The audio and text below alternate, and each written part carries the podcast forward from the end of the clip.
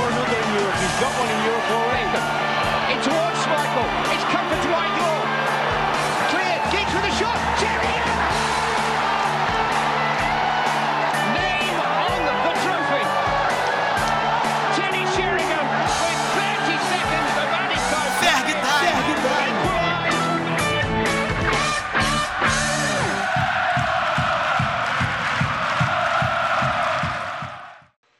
Fala pessoal, começando mais um Ferg Time aqui para vocês, episódio 54. Estou de volta e fui muito bem representado aí, né? Na ausência com o Ives, o Filos, o Fabrício, o Maurício. Mas é sempre bom voltar. E hoje, aqui comigo, após a vitória magrinha do United para cima do Watford né, pela FA Cup, a gente vai tratar aqui alguns assuntos, não especificamente só da partida, mas do fora de campo, que foi notícia durante a semana, para me ajudar aqui na condução dessa, desse episódio. O Ives, como é que você tá, Ives? Opa, Karine, opa, ouvinte do nosso podcast do Ferg Time. Sempre um prazer estar aqui. Vamos para mais um episódio aqui no seu agregador favorito. E o Guilherme, que aqui no podcast é a primeira vez, se eu não me engano, mas ele que marca presença sempre lá no nosso Instagram, no IGTV, comentando a, o resultado das partidas. Como é que você tá, Guilherme? Fala Karine, fala Ives, ouvinte do Frag Time. Primeiro que é uma honra participar aqui do podcast de vocês, é realmente minha primeira vez aqui, para falar bastante de Manchester United, eu que sempre acompanho, todo, tenho que acompanhar sempre todos os jogos. Alguns eu, eu falo, infelizmente, tem que acompanhar, como o de hoje, mas estou sempre de olho é, para falar sobre o Manchester United e trazer o pós-jogo lá no Instagram.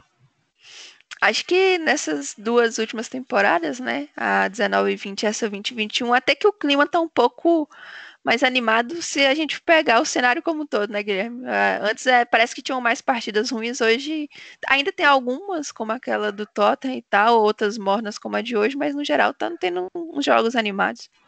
Sim, sim, com certeza. Os, alguns momentos dos jogos, o Manchester United nessa temporada apresenta um futebol bem interessante. Só que em outros momentos é bem decepcionante. Então fica nesse alto e baixo, não só na temporada, mas dentro do mesmo jogo também. Lógico, contra, quando era Van Gaal, quando era David Moyes, era bem pior. Então o pessoal que critica tanto o Solskjaer precisa lembrar um pouquinho dos tempos passados de Moyes e Van Gaal, porque realmente era difícil a gente encontrar jogo bom naquelas épocas. De, de Ferguson a gente não dá para comparar, porque é outra era do, do, time, né? Então agora a gente tem que avaliar os pontos bons que a gente está tendo com o Solskjaer e realmente, o final da temporada passada, depois da pandemia, a sequência que teve foi de um futebol muito interessante de se ver. Nessa temporada, por conta de falta de pré-temporada, calendário, jogo em cima de jogo, o nível, obviamente, naturalmente, vai diminuir, mas ainda assim tem momentos muito, muito bons desse time comandado pelo Solskjaer. E você falando de momentos muito bons, é... Ô Ives, eu vou chamar você para falar sobre ele, porque você várias vezes aqui já demonstrou é, acreditar no potencial no futebol, que é o do McTominay. Hoje ele foi capitão pela primeira vez da equipe profissional e mais do que um crescimento dentro de campo em termos de futebol, o que tem me chamado a atenção particularmente é a postura dele em entrevistas e mesmo em campo, assim, às vezes a gente assistindo pela televisão foca muito onde a bola tá, né? E até pelo enquadramento da, da TV, mas em algumas oportunidades você consegue notar, mesmo ele não participando diretamente das jogadas, a postura, cobrando, instruindo. Então eu queria que você falasse um pouco sobre essa marca que ele atingiu hoje e como você tem visto é, esse crescimento no Scott, tanto em termos de liderança, é, de futebol, de um, maneira, uma maneira geral, como um jogador mais completo. Como você falou, Karine, é o Scott McTominay é um jogador pelo qual eu nutro um carinho especial, eu acredito muito na sua qualidade. O meio-campista escocês, que tem 24 anos, completou no último dia 8 de dezembro de 2020, do ano passado, e hoje aos 24 anos entrou em campo pelo United pela primeira vez com a, com a faixa de capitão e é muito representativo. É um cara que está como ele mesmo postou nas suas redes sociais, há 18 anos no clube. Ou seja, Scott McTominay chegou ao Manchester United com apenas 6 anos. É muito representativo para o clube, mostra também um pouco da identidade do clube, essa identidade de jogadores formados. Em casos como, por exemplo, a classe de 92, de Beckham, Giggs, os Neves e tantos outros, como é o caso do talvez o maior jogador da história do United, que é o Bob Charlton. Então é importante, é muito importante, muito significativo para o clube e eu não tenho dúvidas também para o meio campista. Eu, como você mesmo falou, eu acredito muito na qualidade do escocês, acredito que ele é um bom meio campista e vejo que ele ao lado de Fred principalmente formam uma dupla muito importante para o esquema que Solskjaer tem desenvolvido no United. Eles dão uma proteção diferente, uma, uma dinâmica diferente, um vigor físico diferente, com mais combate no meio de campo, por exemplo, no, como o Gui falou, o Guilherme Rodelli falou, a volta do United pós-pandemia foi muito boa. E Solskjaer montou um time com Matite e Pogba para conseguir usar Pogba e Bruno Fernandes juntos. Já no início da temporada 2020-2021, se tentou usar também, viu que não estava dando certo como tinha dado ao final da última temporada. E com a entrada, com o retorno, na verdade, de Fred e McTominay, que tinham ido muito bem na primeira parte da temporada passada, o time melhorou. Então, acredito que McTominay tendo 24 anos, recém-completados, se desenvolvendo fisicamente, se desenvolvendo também tecnicamente, tanto em marcação como em chegada, tem tudo para ser uma peça muito importante para o United para os próximos anos e sem dúvida um cara que vai ser titular, tem tudo para ser titular da equipe de, do United, quem sabe ainda comandado por Solskjaer por algumas temporadas. É, talvez você queira fazer algum comentário sobre o McTominay, Guilherme, mas antes eu vou já te perguntar sobre um outro, outra cria da academia, que é o Greenwood. A gente vem até abordando ele de uma forma mais sistemática aqui no podcast, porque a queda de rendimento dele foi muito brusca. A gente, claro, compreende que ele é um atleta jovem, é, não pode ter o peso de ser o cara do United, e, eu até me lembro na temporada passada, quando ele estava naquela fase assim iluminada, no Twitter principalmente, é, muita gente, ah, não precisa investir no Sancho, não, o Greenwood tá, dá conta, ah, vai tirar o espaço do garoto. E a gente sempre falava lá, né? Não, não é bem assim, ele vai oscilar como qualquer jogador é, oscila, é natural. E nessa temporada tem se provado isso, ao menos nesse início. Ele até ficou alguns períodos fora de, da relação do time, mas lá né, na Inglaterra assim, eles não dão muitas informações sobre o motivo. Então gerou muita especulação. Foi um período também que a mídia inglesa caiu nele, assim, várias críticas, é, alguns rumores assim muito infundados. Enfim, foi um período conturbado para ele. E mais uma vez hoje ele joga e não consegue muito bem. Eu nem falo por não marcar, é, que ele tinha um aproveitamento muito alto, né? Era duas finalizações, um gol. Mas em erros técnicos, às vezes, assim, de não conseguir proteger a bola, não conseguir dominar. É, você vê que ele pensa uma coisa, mas não consegue executar. Então, eu queria que você falasse dessas duas crias, né? O Scott, que está crescendo é, muito bem, e o Greenwood, que meio que deu uma estagnada e está com um desempenho muito aquém do que a gente imaginava Quais os motivos você acredita para isso estar acontecendo?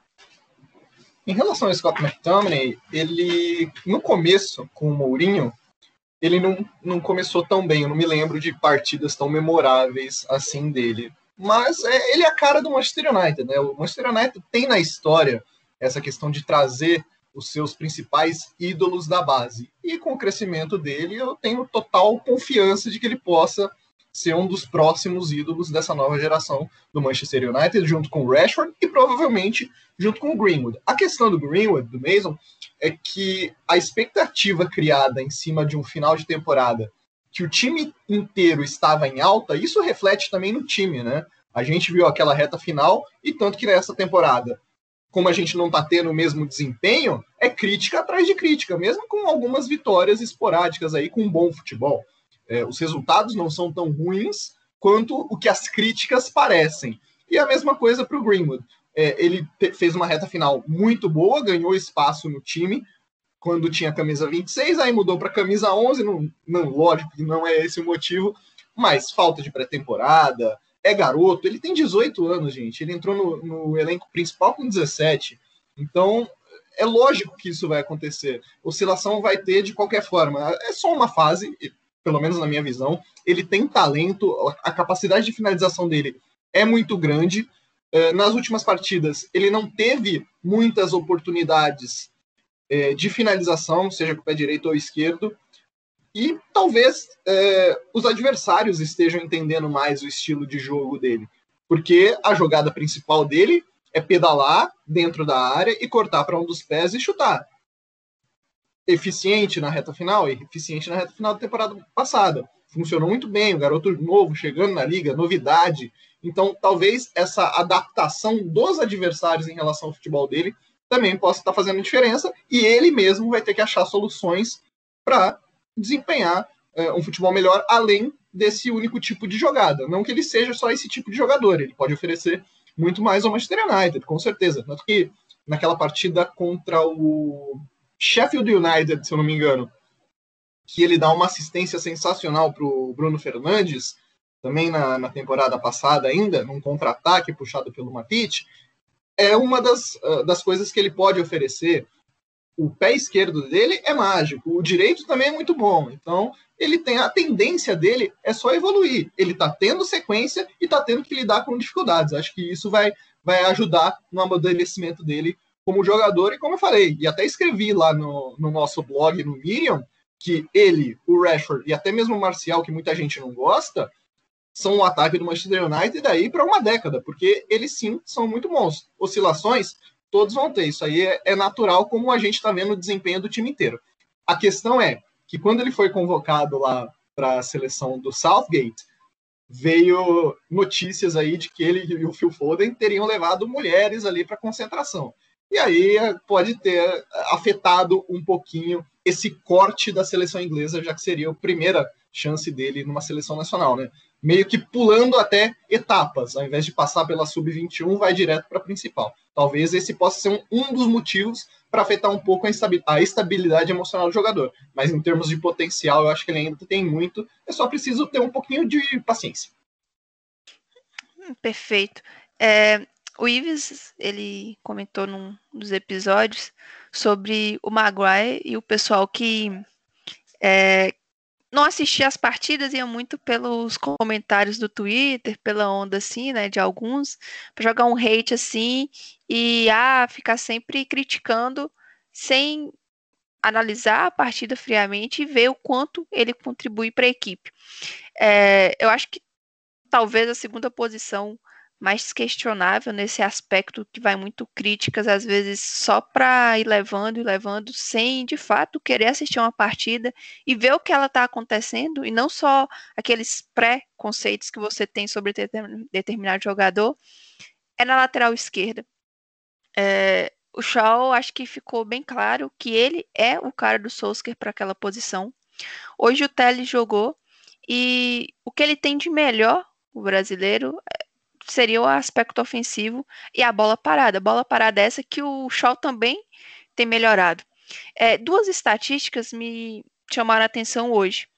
O Alex, ele foi o jogador que mais perdeu a posse de bola, 20 vezes. O segundo jogador do United perdeu 14. E ele também foi quem mais criou chances de gol, 6. Enquanto que o jogador do United que mais se aproximou foram só 3, ou seja, metade.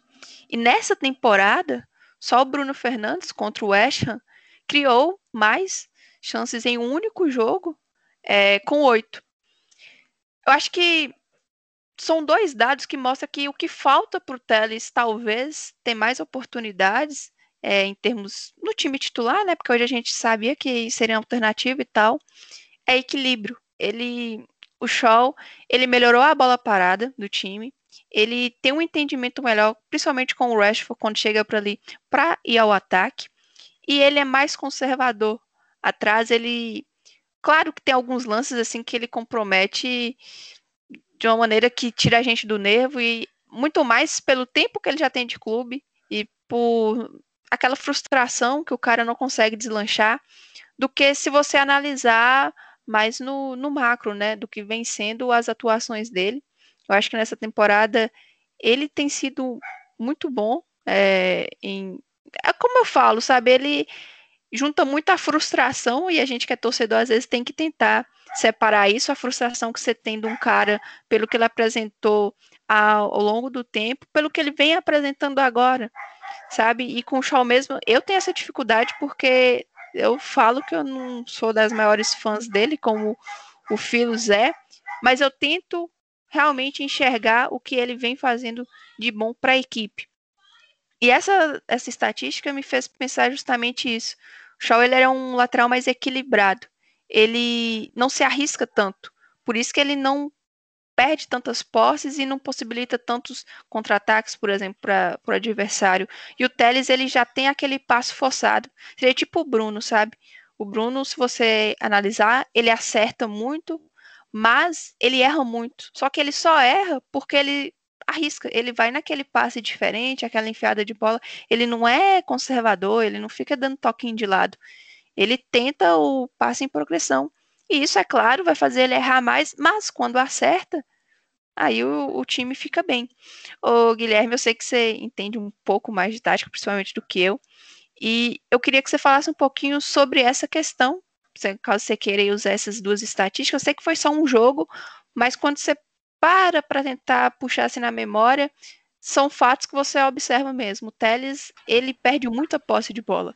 E às vezes em, ali no meio campo, e acaba dando um contra-ataque para o adversário. Até hoje, eu acho que nenhum rendeu assim um gol, mas já renderam jogadas de perigo. E o Shaw, ele é mais conservador, parece que ele é mais equilibrado. Então, ao invés de você optar por um cara que é muito bom ofensivamente, como o Teles, o Solskjaer prefere pegar um cara que é inferior ofensivamente, mas oferece mais em termos defensivos, e a bola parada que poderia ser um diferencial, o Shaw também melhorou depois que o brasileiro chegou, né?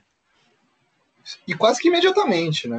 Um jogo da Champions League que a gente até questionava a qualidade do cruzamento do Shaw, ele deu um passe sensacional de linha de fundo, ele que raramente vai à linha de fundo, para um gol de cabeça, foi contra o Istambul Basaksehir, inclusive, gol do Marcial de cabeça. Ele que acho que não tinha acertado um cruzamento em duas temporadas no Manchester United, colocou aquela bola na cabeça do Marcelo justamente logo depois da chegada do anúncio do, do Alex Telles. Foi na mesma época ali.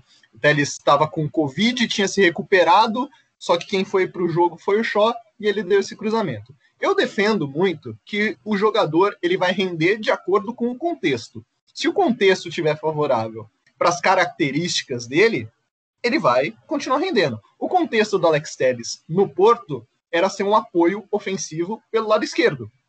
No Manchester United, o Solskjaer, ele tem dois laterais defensivos, ele tinha dois laterais defensivos, o Van Bissaka e o Luke Shaw. O Luke Shaw é mais equilibrado. No começo de carreira não era, mas com o peso que ele ganhou, o formato físico que ele ganhou, e nem estou falando que ele está fora de forma, não, é o estilo de corpo dele mesmo, acredito eu pelo que ele diz. Mas é, ele teve que se comportar de uma forma diferente no campo para não perder tanta energia. E o Solskjaer também, ele é um cara que busca muito do Alex Ferguson. Demais. Ele pega muitos ensinamentos do Alex Ferguson. Inclusive, Ferguson já apareceu no vestiário lá para ajudar o Solskjaer em alguns momentos. É, e o Ferguson, quando era treinador, né, ele utilizava também defensores como, como laterais. Quantas vezes a gente não via Brown na lateral direita, o próprio Heinz na lateral esquerda, o Oxi já jogou nas duas também. É, então, esse princípio de que o lateral tem que primeiro defender para depois atacar é muito importante, não só para Ferguson e para Solskjaer, mas para muitos treinadores é, que vieram do começo dos anos 2000 para cá na Europa. Então, o Alex Telles, como naturalmente ele é mais ofensivo, ele vai ter mais dificuldade em se adaptar num esquema, numa, num estilo de jogo que pede que o lateral seja mais defensivo, que perca menos bolas. Não estou negando de forma nenhuma a qualidade ofensiva do Alex Telles, do que ele pode oferecer. Tanto que a assistência do gol do McTominay é de um cruzamento dele de escanteio. Ele é muito bom em bola parada, em cruzamentos, em chutes de longe. Ele deu um chute também perigoso contra o gol do Watford. É, então, lá na frente, ele vai muito bem e tenho certeza que ele é melhor que o Shaw. Só que para o que o time precisa, ele precisa ser mais seguro defensivamente. A partida que a gente é, perde para o Leipzig na Champions League, ele deixa muitos espaços pelo lado, pelo lado esquerdo. E não era nem o, o lateral titular do Leipzig que estava jogando, era o Raidará improvisado de ala direito. E ali ele sofreu muito porque ele não fechava as inversões que deixavam o Ambissaca no um contra um contra o Angelinho e também a, as triangulações que aconteciam ali pelo lado dele com o Dani Olmo. É, então, esse aspecto de, da parte defensiva é o que você falou. Ele precisa ser mais equilibrado para se adaptar ao estilo de jogo do time.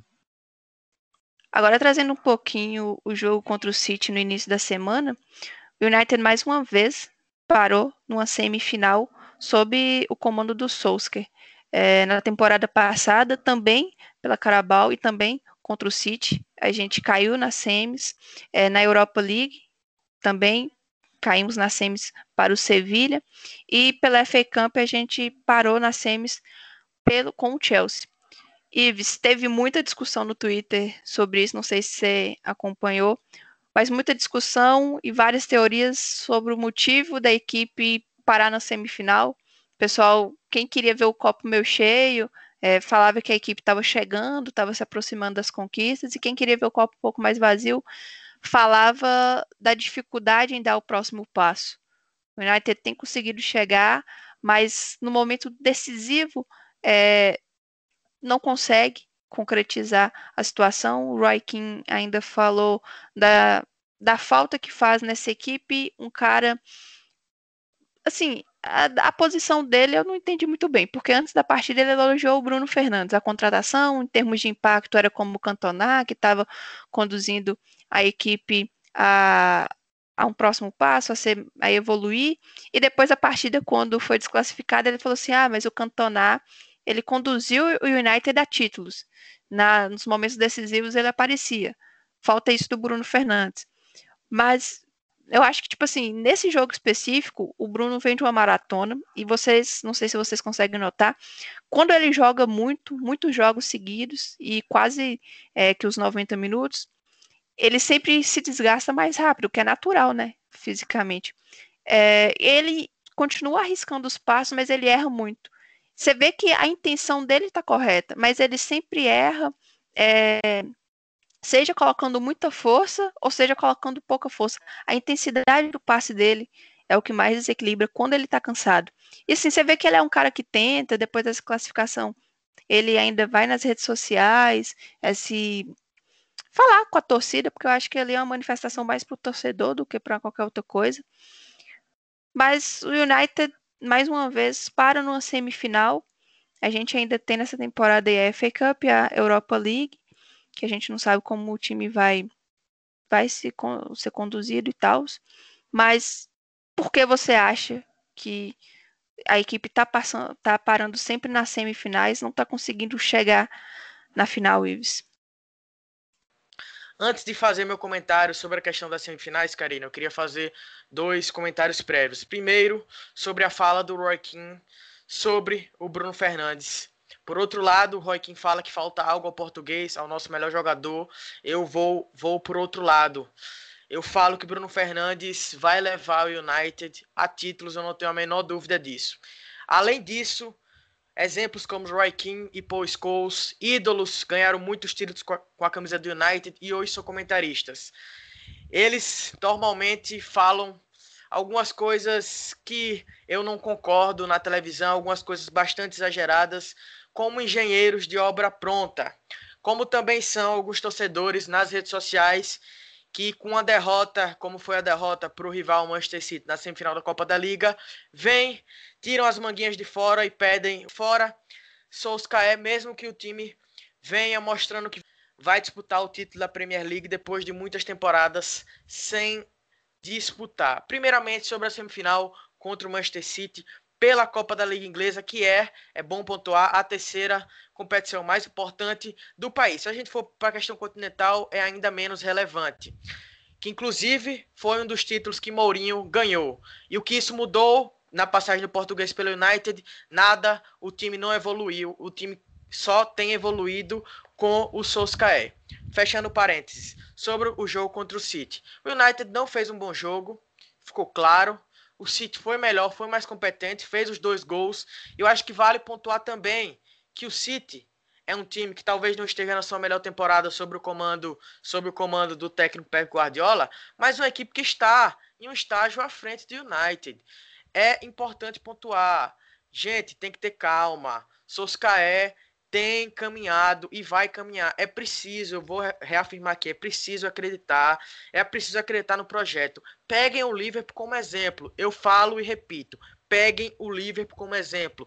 Jürgen Klopp chegou em outubro de 2015 no Liverpool e o primeiro título do técnico alemão, que possivelmente é o atual melhor técnico do mundo, foi em julho de 2019, quase quatro anos entre a sua chegada e o primeiro título. E ele ganhou Champions League e ele ganhou Premier League após mais de 30 anos que o Liverpool tinha conquistado um título inglês, inclusive o Liverpool não havia conquistado Premier League. Eu não estou querendo colocar o nosso técnico norueguês no mesmo patamar de Klopp e Guardiola. É evidente que ele não está. E para fazer um remember, relembrar as outras semifinais que você citou, primeiro a do Chelsea foi pela FA Cup.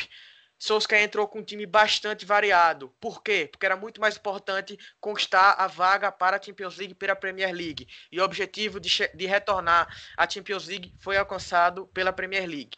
E, e, a semifinal contra o Sevilha, que acabou se tornando campeão da Europa League mais uma vez, o United, na minha visão, foi melhor, mas não foi mais competente. Perdeu chances e não foi competente como o time espanhol foi, mas na minha visão foi melhor que o espanhol naquela ocasião. Você falou de reestruturação, projeto, e acho que é um bom gancho para a gente dar entrada em um outro ponto aqui da pauta, que é a reestruturação tanto em termos de jogadores, na né, entrada e saída, quanto também em outros departamentos do clube. É, nessa semana, o Andy Mitten, que é um jornalista do The Athletic, ele fez uma série de tweets é, trazendo algumas informações de mudanças nos bastidores que o Solskjaer vem promovendo ao longo do tempo. Vou citar algumas aqui. É, ele falou, por exemplo, da mudança que ele tem promovido para recrutar jogadores. É, o Facundo Pelistre e o Hannibal são dois atletas, assim como o Diallo, que chegou essa semana, que foram é, analisados e meio que pedidos pelo Solskjaer. Ele tem usado muito a análise de dados, ciência do esporte, para poder fazer é, um mapeamento de atletas que se encaixem no modelo que ele quer incorporar no time, seja para a categoria de base, para ir desenvolvendo um pouquinho antes de chegar ao profissional, seja na contratação já de jogadores mais prontos, por assim dizer. Ele também tem usado é, essas métricas para formular os treinamentos é, e preparar da melhor maneira possível a equipe. Isso eu acho que é algo muito positivo.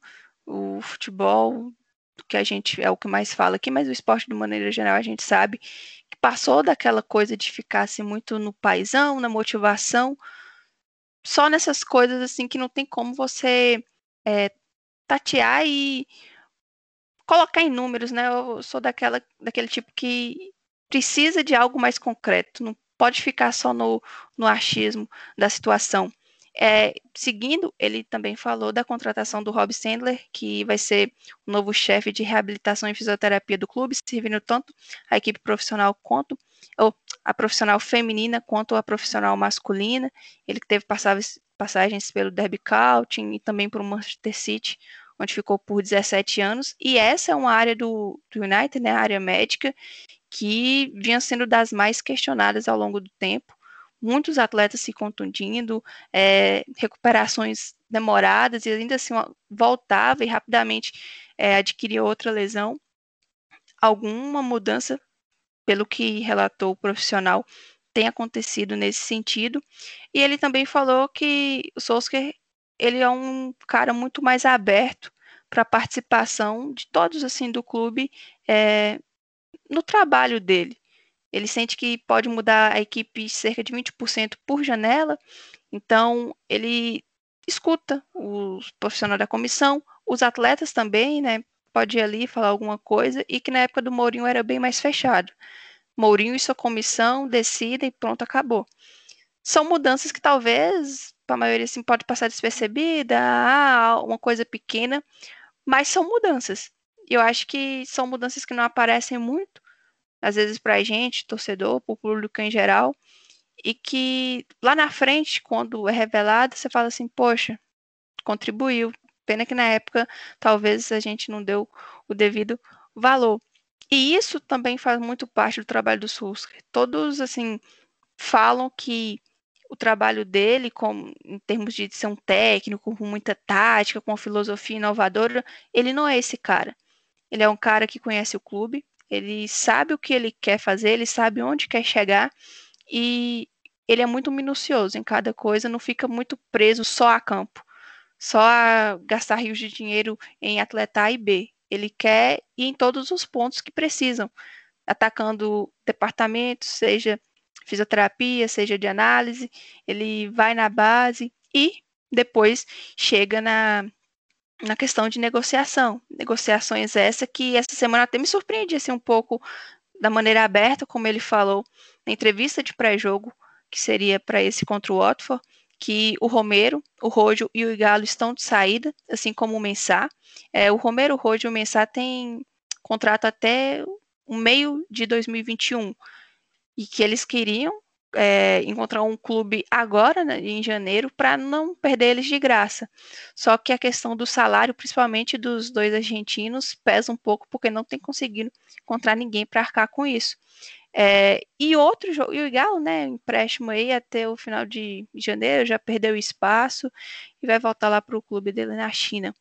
E outro jogador que ele não falou, é claro, mas que eu, ao menos é o, é o, que eu sinto que também pode estar nessa rota de saída do clube, é o Lingard. Ele sumiu bastante nessa temporada, pouquíssimas oportunidades e sempre que entrou em campo também foi muito mal. Hoje foi mais um, uma partida que ele não acrescentou nada de positivo para o time, errando muito. E depois do jogo, o Mil, que não é tão confiável assim, mas falou do interesse da Inter de Milão caso consiga se livrar do Eriksen, que o Conte admira o futebol do Lingard, do Lukaku e Young deram boas é, referências com relação a ele, e de uma maneira geral, os jornais ingleses, principalmente aqueles que cobrem o United mais de próximo, falam que essa janela de, ver, de janeiro seria mais para se livrar daqueles atletas que não fazem mais parte dos planos do que para chegadas, apesar que chegou aí o diálogo.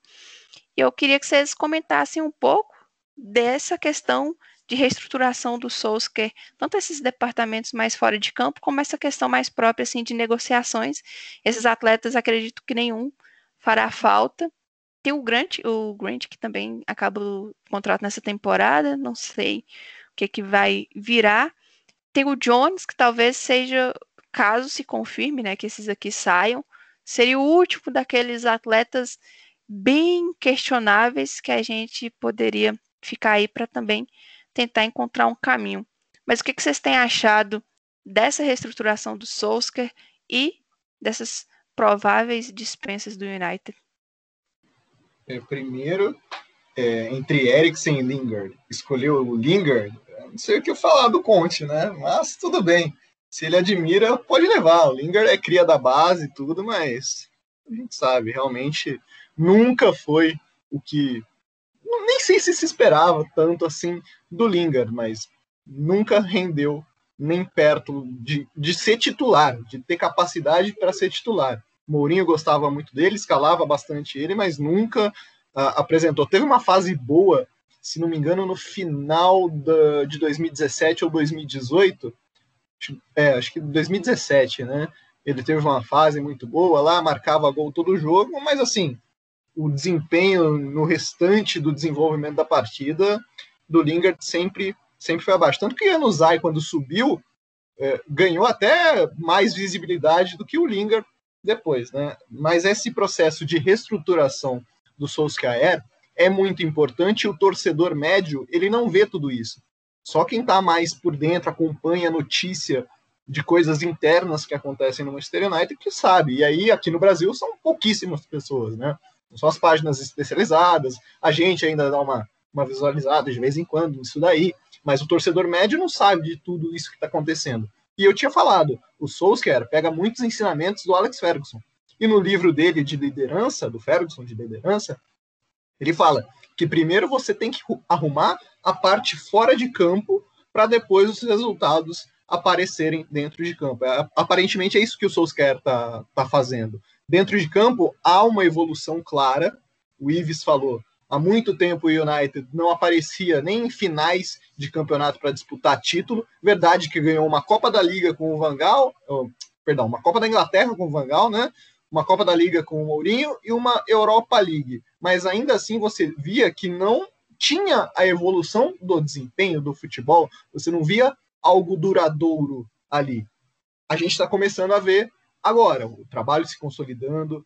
Na janela de verão do meio do ano de 2020, quando chegaram depois Van de Beek, Cavani e Telles, a maior parte das contratações do Manchester United foi para jogadores da base. E o Pelistre, que ficou é, revezando entre o time principal e o time sub-23. Tanto que ele ia ser é, relacionado para o elenco da partida de hoje, dia 9, contra o Watford, e acabou ficando de fora.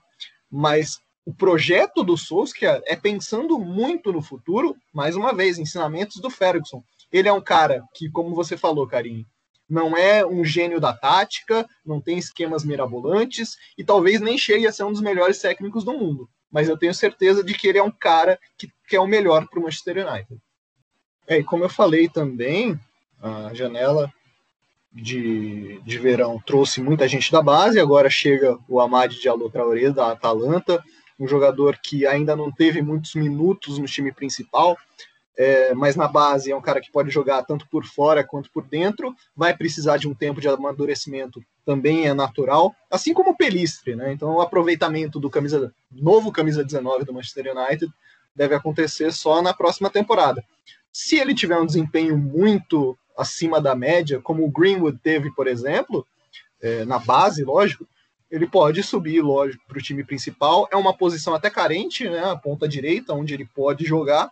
E, quem sabe, ele tem um grande potencial. Muita gente que viu ele jogar na base fala de novo Messi, mas esses rótulos aí são sempre extremamente perigosos. Mas é um jogador para a gente ficar de olho uh, nos jogos sub-23, assim, porque ele é um cara muito rápido, bom finalizador. Como eu falei, pode jogar como meio-campista central, pode jogar aberto pelos lados, porque também é veloz. Uh, já jogou também como último homem, como atacante, finalizador. Então, é, permite muitas possibilidades no seu desenvolvimento futuro. E só para concluir do projeto Solskjaer, ele é o primeiro cara que chegou e está entre aspas, limpando o elenco, né? Tirando essas peças não muito utilizáveis, já se livrou de Young, já se livrou de muita gente aí que a torcida já não gostava e realmente não rendiam no Manchester United, Darmian, bom que a Inter de Milão tá levando todo mundo. Uh, o Lukaku, que apesar de ser um dos melhores centroavantes do mundo, no Manchester United não funcionou, teve ali seus bons momentos, mas tudo que ele poderia oferecer ao clube ele nunca demonstrou, tá demonstrando lá na Inter, tudo bem, mas no Manchester United não deu certo. Ainda bem que a gente tem Marcial, Rashford, chegou o Cavani agora, então uh, essa limpeza de elenco, o Solskjaer é o primeiro que está fazendo depois de tantas contratações que nem a gente entendia como acontecia. Lógico, alguns bons jogadores que em outros times, em outros contextos, funcionavam muito bem. Um time de elite como é o Manchester United eles não tiveram o mesmo rendimento e realmente na carreira daqueles jogadores eles nunca demonstraram um nível para chegar ao Manchester United. E agora é a vez de finalmente saírem Romero, que praticamente nunca jogou, Rojo, que eu prefiro não comentar, o Lingard deve sair, o Fosso Mensah é, ainda é jovem, pode se desenvolver mais em outro lugar, também no Manchester United apareceu muito pouco, e o contrário dele, do Fosso Mensah, é o Tuanzebe, que hoje foi titular contra o Watford, que a gente está gravando no dia 9, e foi mais uma vez um dos melhores uh, da fase defensiva do Manchester United, da linha defensiva do Manchester United. Então, essa limpeza do Solskjaer no elenco também é uma parte muito importante desse processo, né? Tirar quem não está rendendo e deixar só aqueles realmente que produzem alguma coisa para o time, não só para eles mesmos. Só para completar a informação sobre o, o Amad Diallo Traoré, o jovem de 18 anos, chega a United e o próprio Solskjaer falou que ainda vai avaliar se utilizará ele no time principal ou se vai usá-lo inicialmente no time sub-23. Sub Eu e o Zieira acredito que inicialmente, como o Guilherme falou, vai, o processo vai ser parecido com o do Pelistre, inicialmente ele chegando no time sub-23 e nas as próximas temporadas ele sendo uma figura mais presente no time principal. Ele que é um, do, é um dos caras que chega por, esse, por esses olheiros, por esse novo sistema de análise de desempenho da equipe de Old Trafford. E para a gente já ir entrando na reta final aqui do episódio, vou falar um pouco sobre o time feminino que jogaria amanhã, mas a partida contra o Everton foi adiada. E está tendo uma série de discussões na WSL. O que acontece? É, na Premier League, que eu acho que a maioria acompanha mais, é, nas últimas semanas é, tá, aconteceram alguns surtos em algumas equipes, né? Como o Fulham, o Burnley, que é o próximo adversário do United naquele jogo atrasado da primeira rodada, o Aston Villa, o City, e algumas partidas têm sido é, adiadas, remarca remarcadas, mas outras acontecendo. Porque os grupos das equipes masculinas são maiores do que os das equipes femininas.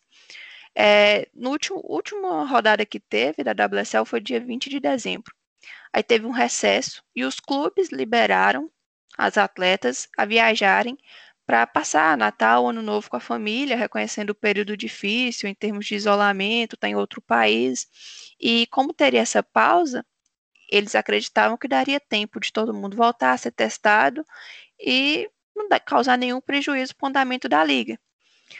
Acontece que algumas atletas, principalmente de Arsenal, City e Manchester United, viajaram para Dubai. E lá ocorreu uma série de infecções principalmente nas equipes do Arsenal e do Manchester City. No United, até então, não houve divulgação de nenhum é, caso positivo, mas nos outros dois clubes, sim. E as partidas deles tiveram que ser adiadas, são seis partidas por rodada. Aí, duas já tinham sido. É, acontece que outras equipes, como o Birmingham, não tiveram casos de Covid, mas é, muitos casos de lesões e a federação exige que ao menos 14 atletas estejam aptas, sem contar a base, né, para poder a partida ocorrer. E o Birmingham alegou que não teria como cumprir com isso. Outro time que também alegou isso foi o Everton, que seria o adversário do United. E começou uma onda de, de equipes alegando não ter como completar o, o grupo e pedindo adiamento das partidas e tal. Resumindo, das seis que iriam acontecer esse final de semana, só está prevista, se não acontecer mais nenhuma coisa assim, Reading contra Chelsea. É, o Chelsea tem dois jogos a menos que o United, então já vai cumprir um. É, pode chegar a 23 pontos, caso vença amanhã, tomara que não. E o United tem 26. E isso gerou um clima de muita instabilidade, assim, entre seja companheiras no Arsenal dizem que o clima não ficou bom no grupo por conta do pessoal que foi para Dubai e tal. E na liga de uma forma geral, as atletas mais veteranas se manifestaram falando que é, é bacana, né? O futebol feminino tá tendo mais visibilidade, é, mais investimento, as atletas sendo remuneradas é, de uma maneira melhor, mas com isso também vem responsabilidade, que é um caminho árduo, difícil, que a modalidade ainda vem travando, e esse tipo de atitude por parte de alguns é, atrapalha todo mundo, não ajuda ninguém. E a federação, os clubes não se manifestaram até então, agora a gente está gravando 10 horas da noite, é, só a Casey Stone, que é a técnica do United, que se manifestou, mesmo não tendo ainda nenhum caso positivo no grupo, falando que foi uma. Hoje ela reconhece que foi uma decisão errada, né, do clube, de permitir a viagem das atletas, mas elas acreditaram que todo mundo ia se cuidar e até é, a responsabilidade, né? Tipo assim, linguajar mais popular, todo mundo ia ter senso de saber o momento que a gente está vivendo e tentar se resguardar ao máximo, mas não foi o que aconteceu. E a liga teve várias partidas adiadas, a gente ainda nem sabe se semana que vem vai acontecer, porque o período né, de, de incubação do vírus a pessoa tem que ficar mais ou menos 14 dias. Então, isso atingiria também a próxima rodada, mas a, a liga ainda não se manifestou. Os clubes que foram soltando assim, os comunicados que pediu adiamento foi acatado, e mas ainda a gente não sabe o que, que vai acontecer. E é um período complicado. Lá na Inglaterra eles estão em lockdown. É, aqui no Brasil a gente não tem como você falar que tá no segundo, na segunda onda, né? Porque a gente meio que está estagnada na primeira, misturada com a segunda, muitos casos, e está atingindo o, o, futebol, mas ainda não a ponto de causar uma paralisação e, e nada disso. Mas os casos vêm aumentando sistematicamente ao longo das semanas, e agora a WSL foi atingida com tudo, só permitindo que um jogo aconteça amanhã. Com isso, a gente não tem, já está próximo né, do final do primeiro turno, mas não tem como saber o que, que vai ser da liga. É, acho que até precipitado e tal, mas já estava até discutindo a possibilidade de, se não conseguir concretizar a temporada, como ela seria finalizada porque são muitas datas, muitos jogos adiados. O futebol feminino, para quem não acompanha, tem sofrido muito com adiamento quando tem temporais na Inglaterra, porque os campos não são das equipes principais, são outros alugados e nem todos têm boas condições. Então, é muito comum, infelizmente, as partidas serem adiadas porque o campo está alagado, não, não dá, tem como é, a partida ocorrer pela Copa da Liga nessa temporada mesmo, United e Everton, é, as traves lá no campo do Everton estavam tortas. Ah, e uma estava mais próxima, outras mais distante, e estavam completamente fora dos padrões. Isso atrasou o jogo em meia hora. Então são situações assim, é, de certa forma, tristes, né? Porque é básico. O básico você ter assim, um campo à disposição para a partida ocorrer mas a gente torce para que a, o campeonato não seja encerrado dessa maneira, ainda mais com o United fazendo uma belíssima campanha. Por isso, lamento ainda mais assim é, essa pausa meio que forçada, porque não tem como o time acaba perdendo um pouco da aquele ímpeto que vinha de oito vitórias e dois empates, nenhuma derrota na competição. E já já a gente tem jogo importante contra é, City, Chelsea, que é um. Se a equipe quer lutar pelo título, vai ser muito importante. E com esse jogo adiado, no próximo dia 17, então já seria de cara o Chelsea após uma pausa de praticamente um mês sem jogos, mais de 20 dias sem treino algum, e já de cara pegar o Chelsea, que vai vir. Teve um surto de Covid assim que a pausa iniciou, mas conseguiu se recuperar e vai ter o jogo de amanhã, né, para tentar é, aprimorar a forma física, e a gente não. Então, é um jogo super importante que a gente vai chegar, se uhum. chegar dessa maneira para enfrentá-las. Caro ouvinte, para a gente ir terminando a edição número 54 do nosso podcast do Frag Time, um boletim rápido aqui médico. O Bailey hoje saiu de campo ainda no primeiro tempo por um choque com o goleiro Henderson. Aparentemente, talvez tenha sido um problema de concussão. A gente está gravando o programa no sábado, dia 9, mas o próprio Bailey veio às suas redes sociais tranquilizar os torcedores e todo mundo, falar que tá bem, mas o Soscaé falou na em coletiva pós-jogo que aparentemente não foi um problema na cabeça e sim no pescoço. Além disso, o técnico também falou que Pogba, Lindelof e Luke Shaw ficaram fora do jogo hoje contra o Watford, também por problemas de lesões, mas aparentemente não deve ser nada que preocupa para os próximos jogos. E assim eu já aproveito para agradecer a sua participação, Guilherme, primeira vez, seja a primeira de muitas, sempre que você tiver vontade, pode voltar aí para bater um papo com a gente e seguir firme lá nos pós-jogos lá no IGTV que tem bombado, hein?